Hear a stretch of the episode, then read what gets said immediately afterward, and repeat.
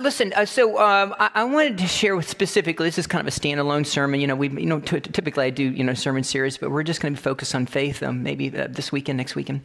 And um, I, I, picked out a couple of uh, great pieces of scriptures, and so one from the Old Testament, one from the New Testament. And um, so let me just. Uh, this is, comes from. Uh, we'll start with Hebrews, the the twelfth chapter, and uh, just I love this. One of my favorite pieces of scriptures. Um, hear these words from Hebrews 12. Therefore, since we are surrounded by such a great cloud of witnesses, let us also lay aside every weight and the sin that clings so closely. Let us also run the race with perseverance that is set before us.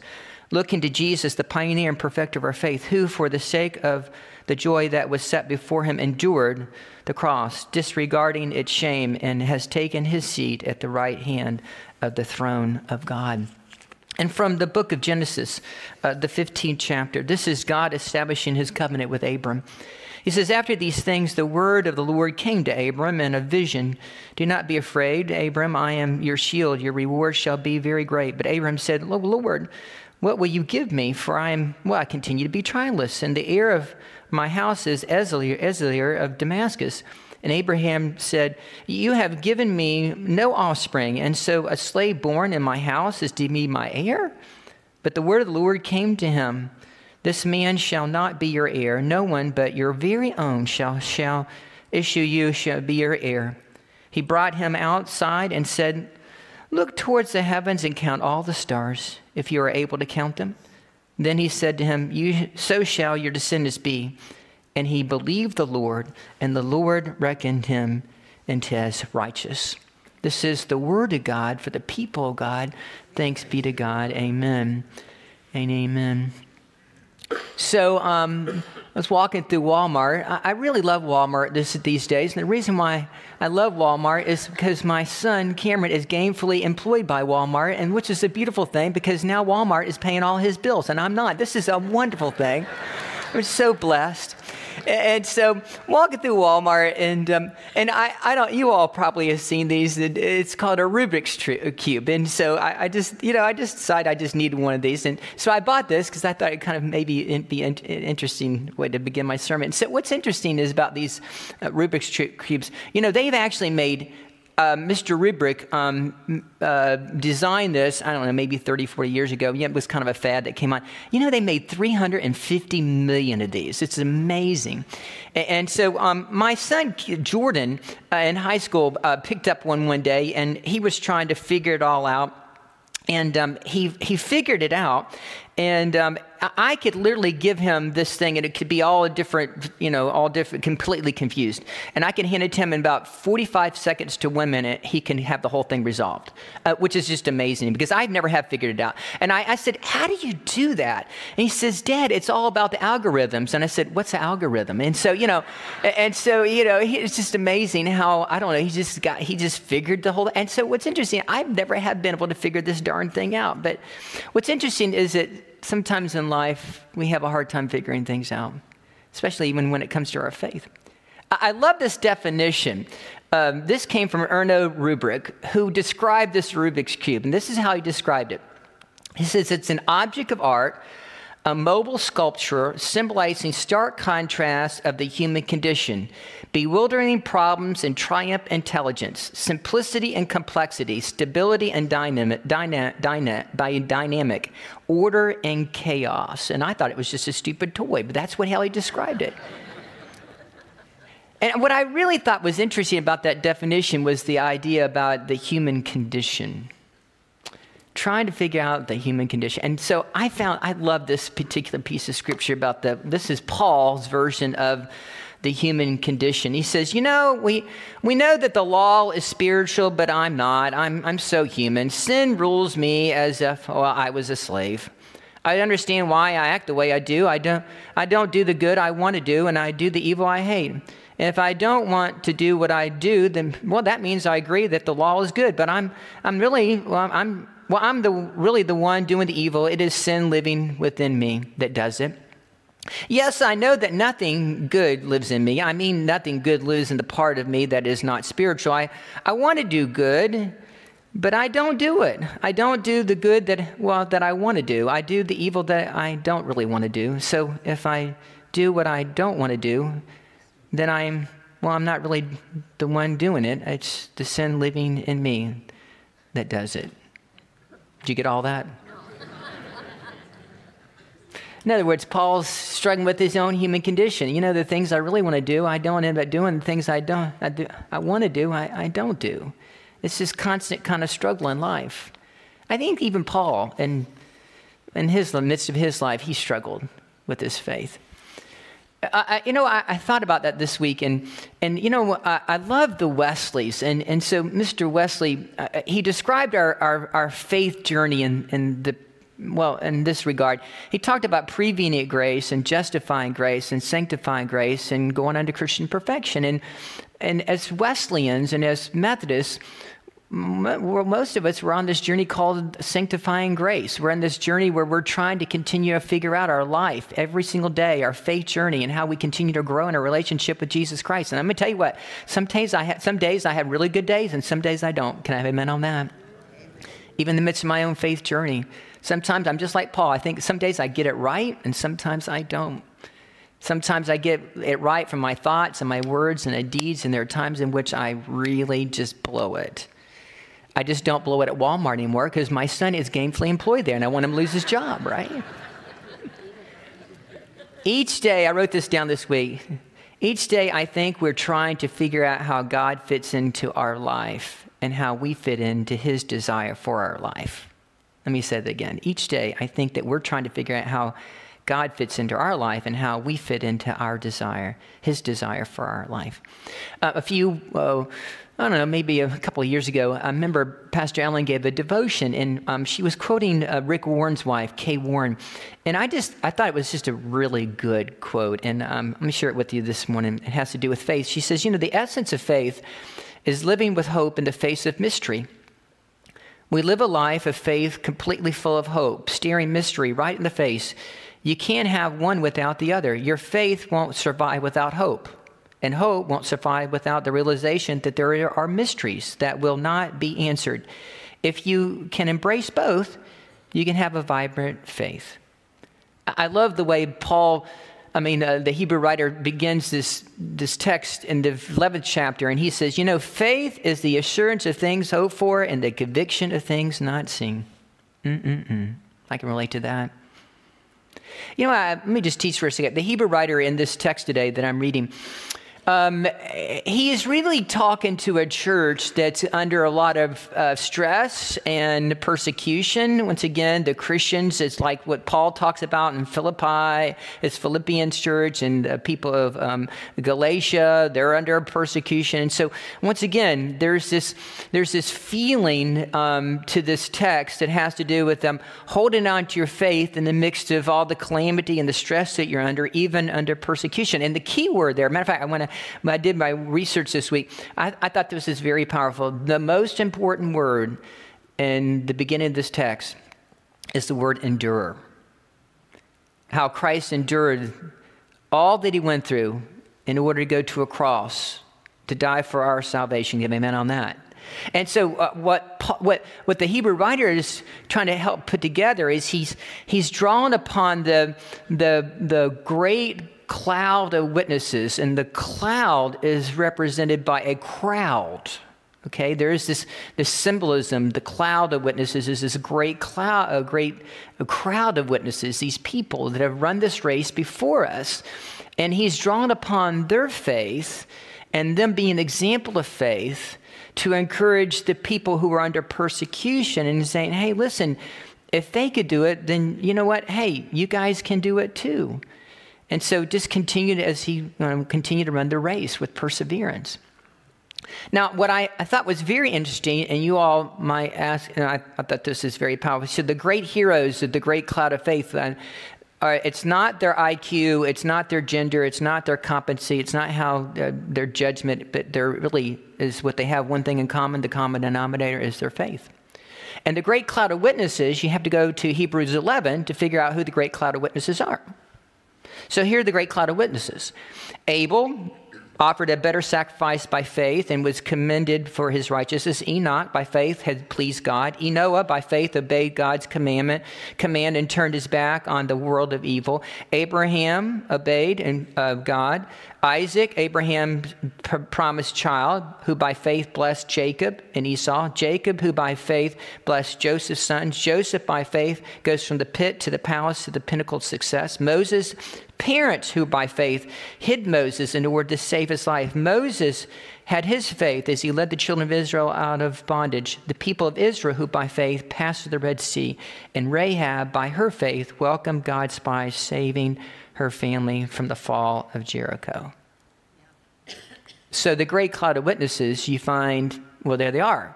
They're in Hebrews 11 that he talks about in Hebrews, he's Hebrews 12.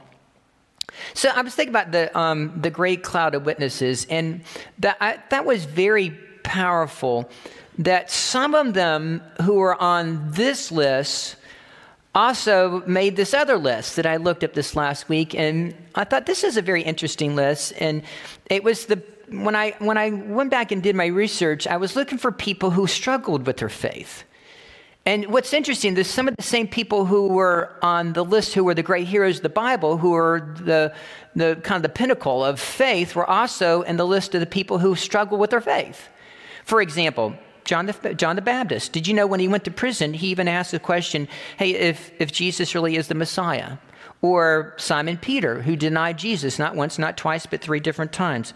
Uh, the prophet Elijah, when he takes on the prophet uh, Jezebel, and after he finally wins the battle with all the, the prophets on Mount Carmel, he ends up fleeing for his life because Jezebel is going to try to come kill him. And he besides, he's just beside himself and he thinks, you know what, I, maybe I should just take my own life or doubting Thomas, or the, or the father who had the sick boy who comes and brings Jesus and he's desperate. He wants his son to be healed and he realizes that Jesus is like his last result. So, and so Jesus sees his face and commends his faith. And then the guy says this it's just one of the great one liners in the Bible I believe, Lord, but help my unbelief. And then I think about Moses and all the struggles he had of the wandering people, and King David the struggles he had, and Jonah and the whole Jonah and the whale story, and Mary and Martha, as they were just really miffed for Jesus when they're, well, Lord, you could have come so much sooner, but you didn't.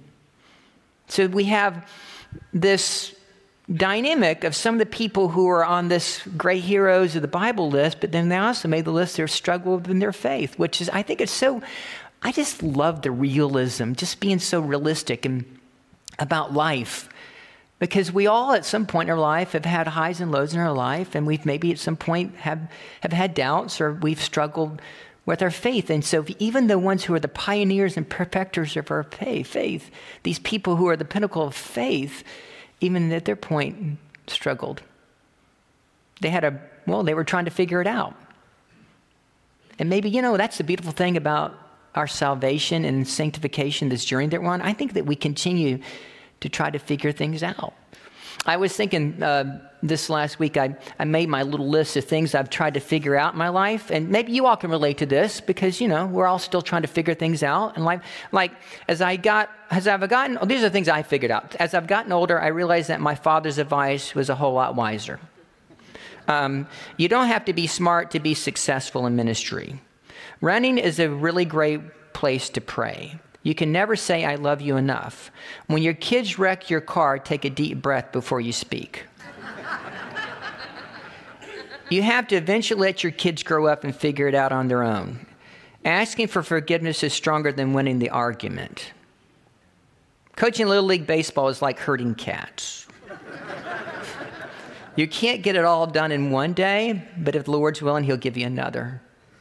There is a heaven, and I hope that there's hot, crispy donuts, Krispy Kreme donuts there. uh, and then the things that I haven't figured out, like I haven't figured out why Facebook is such a big deal. Um, changing my password. Why cell phones are so darn expensive. I haven't figured out why gas prices continue to go up. I, I, haven't figured out how the villages can build a house in 15 minutes. I don't know how they do that. I haven't figured out why everything that tastes good has a lot of calories. I haven't figured out how the top 1% of America owns 34.5% of the net worth of America. Haven't figured out why bad things happen to good people. Haven't figured out why the church I love so desperately sometimes, well, it seems to be in decline. I haven't figured out how Tom Brady was drafted in the sixth round. He's the 199th pick. so we're still, you know, there's some things that we just haven't quite figured out. I, I think that the common denominator in life when it comes to faith and this great cloud of witnesses, these people that run the race before us, um, it, it, really is about their supportive role in God's plan. Um, and so it's about telling God's story. And so all these people and some these great people of the Bible somehow fit into telling God's story in life. And so, like for example, and some of them, their stories are are are stories of struggle. I mean, some of them are about deliverance and hope and sacrifice and failure and courage and sal- salvation and love. You look at all these stories, and they, but the common denominator, they're all supportive, they're part of the supportive cast members of God's story in the Bible that reveals some sense of deliverance or failure or sacrifice, courage. So I, I you know, I, as I mentioned, when I looked up on the screen just a few minutes ago, I so humbled, so humbled to see the, the great cloud of witnesses, these great people have run the race before us today, over just those of the last year that I saw some of my dear friends up on the screen. I started thinking about some of the, the people in my life, and once again, the think about this great supportive roles of people that have played in your faith journey. Now, just kind of wrap your head around that. For example, um, I think about my, my friend Frank Dempsey. I think I got a picture of Frank. He's the white haired guy. There's Frank. I love Frank. And, you know, I, um, Frank played for the Chicago Bears. Um, he was just, I uh, met him in Miami, him and his wife Colleen. Colleen was the one of the, I think she was the first Orange Bowl queen that was in downtown Miami. And uh, they were like the Barbie and Ken. He, you know, was the football player. She was a tiny little petite thing, and he was this big, strong football player. And we just became such. You know what Frank told me? He really taught me about my love for God, but he also taught me the importance of loving my wife. I think about my friend Charlie Skinner, who was at my church in Dunnellon, who just had this passion and love for those who had special needs. Tommy just, once again, how God loved everybody, especially those. He just, his heart just poured out for people who were maybe sometimes were the outcast in life. I, I think about my, my friend um, uh, Dick Zimmerman, who was on the screen just a few minutes ago. I did his memorial service, and he, he actually called me to his house, I don't know, several months ago, just before he died. And he says, Harold, I want you to have my book. And he had written a memoir of his life, and the theme about was to grow where you're planted. I thought about my, my friend Mike Patterson was up on the screen, and every time when I would see Mark and Mike and I would go out there, he would always shake my hand and tell me that he really loved me and tell me how much he appreciated my sermon. Even though if my sermon wasn't very good, he told me he still appreciated the sermon. Love that. I think about my friend Chuck Malyu. He wasn't on the screen this year, but he died several years ago, and I just love Chuck. He was just such a great friend, and he was one of the leaders of our church. He actually um, was the salt leader. He helped me. He he just taught me the importance about being humble and being gracious. I, I loved him. Matter of fact, just before he died, my my son Cameron um, wrote a poem for him. I asked Cameron to write a poem for Chuck, and um, I described a little bit about what Chuck was going through with his cancer. And so, um, so Cameron, I just said, "Here's the information," and I don't know, maybe 15 minutes, he came out and scribbled this little poem down on a piece of paper. And then we went over to Chuck's house and Cameron read his poem to him. And it meant so much um, to his wife. She actually put the poem in the bulletin for Chuck, and this is how it went. Uh, the best way, it's called Your Last Period. The best way to describe the Holy Spirit is the breath of humanity. In your last moment, breathe in the Holy Spirit. And when you exhale for the last time, your soul will be guided by the Holy Spirit into a new. So don't fear death. And when you see him at your front door, take his hand and lead the way.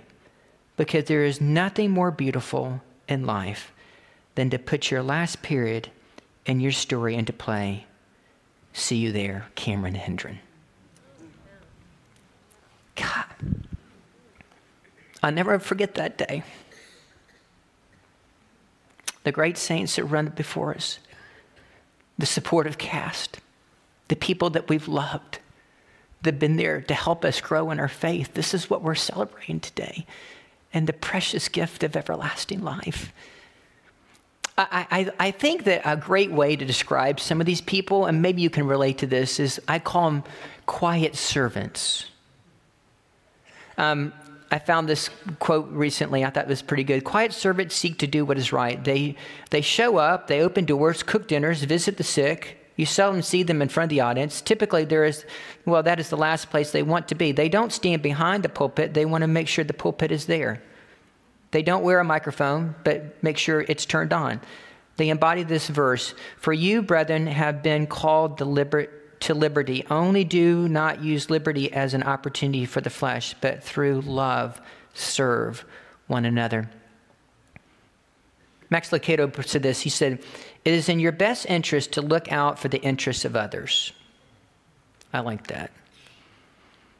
You know, I was when I when I, when I had this this thought about the, this vision of cast members, you know, supportive cast members. I mean, these, these people have been the supportive cast members for many of us in our lives. And the saints that have run the race before us. And so I, I went back this week and I did a little research about, and I Googled in like um, great cast members. And so what immediately came up, what was very interesting was that if you want to make a really good movie, um, you got to have a great script, you got to have a great cast, and you got to have a great story. And so the, when I, well, the first image they put up was Saving Private Ryan. Evidently, that was, you know, that was a phenomenal movie because um, it had all those elements. And then it came up, um, and they talked about some of the greatest support, supportive cast uh, actors of all time. And this is the first one that came up. Her name is Hattie McDaniels. I think we got a picture of Hattie McDaniels. And so you might have remembered her role in Gone with the Wind. She was the first African American to win an Academy Award in 1940. Now, what's interesting, however, is that um, when they had the premiere of Gone with the Wind, she wasn't able to attend Gone with the Wind because it was in an all white theater. So she couldn't go to the premiere of the movie that she starred in. And when she won the Academy Award that night, she was sitting in the back in a separate room at a separate table that was all segregated. And then, you know what's very interesting is, um, well, here's her Academy Award speech. She says, Fellow members of the motion picture industry and honored guests, this is the one of the happiest moments of my life. And I want to thank each one of you who had a part in selecting me for one of these awards for your kindness. It has made me feel very, very humble, and I shall always hold it as a beacon for anything that I may be able to do in the future. I sincerely hope I shall always be a, a credit to my race and to the motion picture industry. My heart is too full to tell you just how I feel. And may I say thank you and God bless you. Wow. Short, sweet, to the point, but powerful. You know, I, I, think about life and I think about the importance of, you know, supportive roles and so forth. And I think about, you know, the story. You know, the Bible is a great script. We got all these great cast of characters in the Bible, and we have this opportunity to live out the story in our faith journey. So I thought was really interesting in my little list of people who were the, you know, like the top 10 people who had doubts, and I shared with you that some of them were in the great cloud of witnesses. The one that I saved for the best for last was, um, well, his name is Abraham. I mean, you know, Father Abraham. He was the pinnacle of faith, right? But yet, Did you know that Abraham even had his doubts about faith? I just read it to you. Do you realize that conversation that he had in the, God, in the book of Genesis, the 15th chapter? What's very powerful is, is that God had already promised Abraham that he was going to have an heir and that his, you know, he was going to be blessed with a child. So 10 years later, Abraham comes back to the conversation that he had with God. So guess what? He's, he's 75 now. And guess what? The biological clock is ticking. So he says, you know, God, I, am I'm, I'm, you know, I'm, you know, I'm, I'm just trying to figure this out, right? I, I'm, I, I know you promised me. And then what's very interesting, he says to him, God, what will you give me? I still remain childless. So you, you, you hear that? I mean, God's already promised him. But do you hear him struggling with his faith at this whole thing? Hey, you know, I, I understand what you told me, but and then so he he's he's grappling with this whole thing, and then and and so he's having some of these doubts that are kind of flip flopping around in his life. And then I, I, think it's really powerful as you know you look at the story and how it all kind of breaks down. And I think you know what life of a life of faith is not the absence of doubt. I love this quote, but doubt rather is an opportunity of faith. Uh, my, my wife, um, for years and years, didn't like to fly. She was uh, paranoid. She was always afraid, and I would have to kind of coach her along to get her on the plane. We went to the one day, uh, we, you know, we uh, had been going to the Holy Land for the last 10 years, and she really wanted to go to the Holy Land, but she had to overcome her fear with flying. And so I said, well, if you want to go, you know, we sh- we're not going to, we're not going to take a boat over. You're going to get on the plane. And she says, Okay. And so, what was interesting is every time we were on that flight and we hit a little turbulence, she was very anxious. She grabbed my hand. I mean, it's like squeezing my hand, right? And she, What was that? I said, Honey, it's nothing. It's just a little turbulence. And so I kept re emphasizing the importance. And what she was struggling with, is she wanted to make sure, Harold, are you going to get me where you promised me? Even sometimes when we experience turbulence in life. And I think maybe that's part of what Abraham's struggling. He says, You know what, Lord, are you going to get me where you promised me? And I'm experiencing a little turbulence in my life. So, I love about this part. So, the first part of this story is that it's the realism that Abraham's struggling with his faith. The second part of it, and I think this is just a great point, is that so Abraham, in his infinite wisdom, comes up with a solution. He says, okay, well, if you're not going to give me a child um, through uh, my wife, um, Sarah, then I suppose I will, well, maybe I'll have a, a, child through my, basically, we think that she probably was his head slave, Eliezer of Damascus. And then, so what I think is very powerful about this is that Abraham is keeping the conversation going with God. He hasn't given up. He's struggling with his faith, but he's saying, you know, Lord, uh, we need to continue to talk about this. And I think this is so great about life. It's a simple part of our life. I think that sometimes, even in the midst of our lives when we're struggling with faith, I think that it's good to continue to keep the conversation going with God. Keep asking, keep struggling, keep seeking. I think it's good that we continue to have the conversation Keep going to the AA meeting. Keep going to that marriage counseling. Keep seeking your faith. Keep look keep going to the Alzheimer's group because you need that great cloud of witnesses to help you continue to persevere in your faith.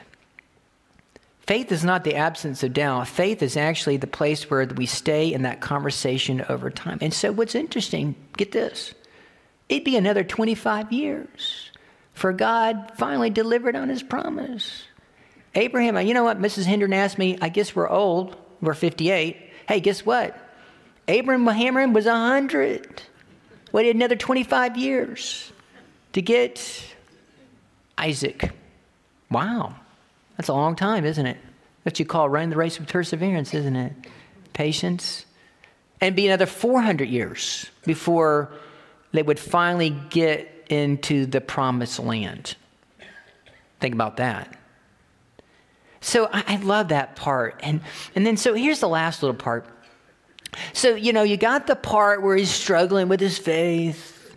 Then he's got the part that he comes with his own solution. And God says, No, that's not the solution. I'm going to give you exactly what, you're, what you, I promised you. Just have to have faith, be patient. But he continues to keep the conversation going. I think that's important for us. And then you get to this last part. Oh, I love this last part. He says, Abram, come outside. And they walk outside. And I could just see God put his arm around. You got to get this image. God's got his arm around Abraham. He says, Hey, look up at the stars. And then Abraham says, Yeah, I see all the stars. And then God says, Well, try to count them because your descendants are going to be as numerous as the stars. And then what's very powerful, don't miss the detail in this, God says, Try to count them if you can. And what's very powerful about that is, you know, Abraham literally comes back and says, I love this. I can't, but you can. Oh, wow. Isn't that a great mantra of faith? God, I can't, but I trust and believe that you can. I mean, isn't that the essence of the idea that, you know, faith is to be able to see, but yet you really can't see. It's that the idea that when you're struggling in life and you're struggling with maybe losing a family member or struggling with cancer or your child struggle with depression and anxiety for so long, and you would go home and have no idea what you're going to find. You continue to run the race. You continue to say, God, you know what? I can't. But I know you can. I can't. But I know you can. I can't. Whew.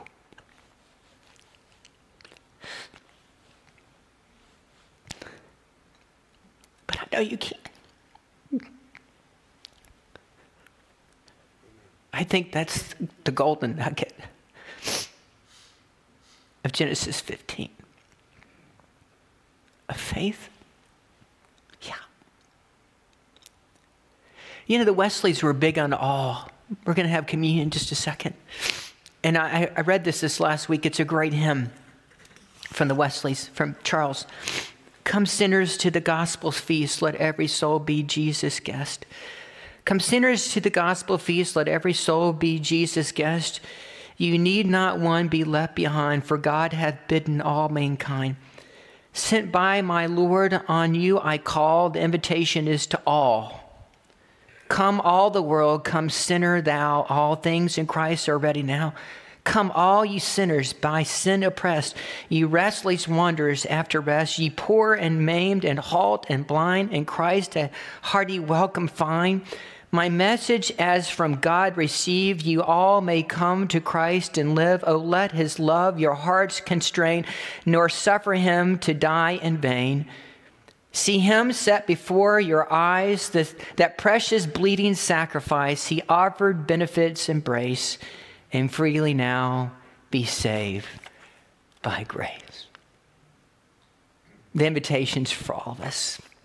All of us are saints and all of us are sinners. The invitation's for all of us today as we come humbly before the Lord and receive communion. Lord Jesus, we're grateful for this day and uh, we're grateful for all those saints that have run the race before us. Let us continue to cling to your faith, Lord, our faith in you. For we trust and believe. We can't, but you can. In Jesus Christ we pray, and all God's children said, Amen. Amen, amen and amen.